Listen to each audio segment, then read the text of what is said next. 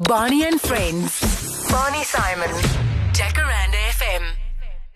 You make a fantastic decision as an umpire, and it's just part of your job. You make a bad decision, and you are the worst thing on that field. So, you know, it's a tough job, and you know, I, I take my hats off. And, and I think, you know, to be fair, I agree with what he says there. That you know, umpires don't get the respect of what they deserve nowadays, especially at the lower levels. You know, people must still remember that. You know, they're only human and they can make mistakes and they don't do mm. it on purpose. And, you know, they do, they should get a bit more respect. But also in the old days, no TMO. So mm. they had one decision to make, and everybody just went, okay, that's it. He, he's got one chance at that umpire, right? And, and I know if, if you bowl as well, and you know, um, you know, I actually, the, uh, he is out. You know that, and the umpire says no, he's not, uh, or the other way around. I mean, how do you feel about that? That that decision, without Yeah. going crazy and attacking the umpire. It is tough because in that moment, you know, it's a competitive sport, and and you know, you know, you you've got him out, and the umpire turns you down, and you know, sometimes you do get a bit hot headed, and you, you might say something that you that you don't mean, you you actually regret afterwards. But you know, I, I found to be honest that the amount of times that an umpire makes a decision against you. He'll make one for you also, you know. So don't, you know, don't always remember the, the unlucky ones. Remember the lucky ones that you got also. I love these new uh, wickets, the lights flash. I mean, who That's came up with that idea? They should do it with uh, uh, when you play at Loftus uh, against the Sharks. They don't need a TMO because that guy was useless. They should do that with the poles. So if the ball goes over, the poles flash. It's just an idea, you know. Or when they kick the ball out the the, the, the line, a red light should, should flash. Then uh, they'll know exactly where to stand with the flag because they always get it wrong, don't they? Exactly. That, that's, I mean, you got in tennis, you got the the service line technology Yeah. when the ball's there, it beeps. You know, I- I've always said, like in cricket or in you know, like if the ball's out or if you overstep with a no ball, why can't they bring in that technology? You know, people demand perfection nowadays, so I'm sure someone can do something with that. Um, let's have a look here. Um, uh, David die management van die Titans uh, and the CEO there and the the, s- the management of the Titans? Are you enjoying it there? Uh, have you guys got a good vibe there? Yeah, I mean, I'm not just going to say this now because, you know, it's my home team and I've always just been there, but, you know, we, we really have fantastic support staff. You know, the CEO is a new CEO by us, Jacques Faul. He's been there for two, three years now and, you know, he's been fantastic. Just a lot of new initiatives and, you know, it's, it's, it's difficult with cricket now because uh, the you know the cloud attendance everything has been that good over the past few years. So you've got to find other ways to try and make income also. And he's been fantastic with his business ventures and everything. And you know, and then our coach, our assistant coach, support staff, fitness trainer, you know, physios, everyone's just you know such an awesome vibe. And you do you know we we always you know hashtag Titans family and all of that stuff. And but it is like that. You know, you spend so much time with the people that you know they do become a little bit of a family. Yeah, it's a lot like the Lions, which I've experienced a bit over the, the past couple of years or so. Uh, afterwards, after the match in the presidential suite, nogal, they allow me in there with a t-shirt on. Beautiful. They sneak me in. But uh, just a vibe, Kevin de Klerk and the players and the respect. Your game's over, and now we're a happy family. It, it, it's an amazing, you know, you're out there, you have to win. But even if you lose, it's not about that. It's like keep that whole thing going. And on Monday, you start all over again, right? But that's what sport can do with people. That's the thing. They, know, no matter where you come from or you know what your background is, uh, it's just the mutual respect for the game. It just unites you. Okay, uh, here's one more coming in here. Um, I knew this was going to happen. A couple of flashes going on there. Yeah, they're flashing you. So I don't have to ask this question, and, and I wasn't going to do this. Uh, Barney asked David whether his family of Kobus Wiese, former rugby player, please Loretta and Pretoria. Yeah, I get that one a lot. uh, um, to be honest with you, there is the whole far down the line, second cousins, aunts, uncle, but that's really far. We, uh, we, I would say no, we're not, we're not family at all. No, And, can't claim and- that. and have you met Kobus? Does he know you? Um, I haven't met him before. I've like I've been a fan of his, so I've seen him at like the airport, and you go like go stand next to him and just see what a monster of a man he actually is. Yeah. But no, I've never met him before. You must follow him on Twitter. See a good one? Yeah, brilliant. He's very outspoken. Hy vat nie nonsens nie. Well, if I was that big, I also wouldn't. Okay, so yeah, get those SMSs in. You could win that autographed T-shirt three seven nine four two. It costs a one rand fifty. David Visser, my in studio guest. Nice SMSs coming in here.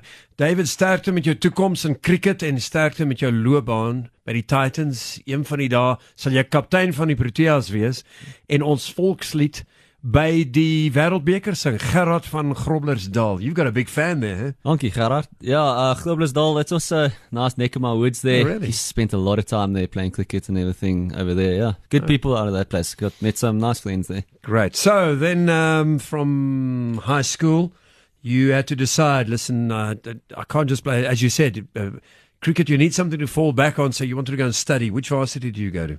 I went to uh, Tuks University of Pretoria. Yeah. So did you go there, a bursary to play cricket as well? not? At all, no. Oh, really? Um, to be honest with you, I kind of straight out of school, you know, you have this notion of going overseas and wanting to go play there and everything. And I, you know, I kind of wanted to go to England and go play there a little bit, just, Mm. you know, club cricket, get some experience, all of that stuff. And my folks just didn't want any of that.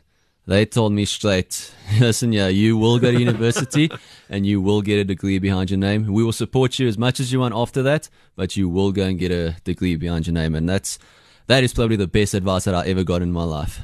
But were there any scouts out there? I'm sure there were when you were in matric or whatever. They watched you play and they said, "Well, let's. Do you want to come to Stellenbosch?"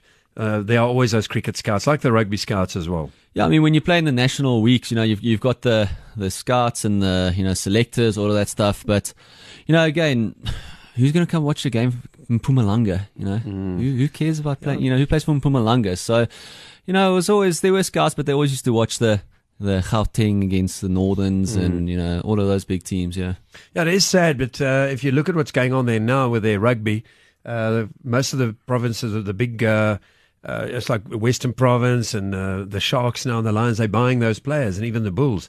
Yeah. So uh, you know that's it's it's like I suppose if you look at uh, the Cheetahs, Grey College, all those kids, you know, they play for the Cheetahs, school. and then they've got nobody there that's famous, and all of a sudden, all these Cheetahs players they buy them. So I think it's it's starting to happen with rugby now, mm. Mpumalanga or whatever. So hopefully Yeah. with cricket as well, that'll happen. I must say there has been a couple of um, Mpumalanga guys who, were in primary school there, and then they get bought at Waterkloof, Affies. You know, like uh, Heino Kuhn plays for the Titans. Also, he comes from Barberton and then went to van der Merwe also comes from Witbank and then went to Waterkloof. So yeah, it, it it's, it's starting to happen with the with the bigger schools. Uh, your first year at varsity, do you remember anything? Yeah, I, I do. I remember it was a, a big city that I, that I, that I came to, and yeah, it was good fun. Because the first year, I mean, you don't study, right? It's parties and meeting girls and joining in the rags and this and that. And you know, again, like like I said, you know, like failing wasn't an option for me. It, it mm. was it was it was a bit of partying and good fun and all that stuff, but. You know, I, I went to go study BCom accounting. I didn't graduate that, but I, but I started off with that. So, you know, I knew it was going to be tough and hard work. So there was a little bit of partying, but also I knew that, mm. you know, I had to knuckle down and focus. did you stay in the hostel? No, I didn't. Oh, so- I had my own place, yeah. So uh, yeah, it's amazing. Like from primary school already, well, high school really, that discipline kicked in, and you wanted to be, do something with your life. And I think it, it's got a lot to do with uh, your teachers and your parents. I mean, they they still behind you, and uh, the discipline is there.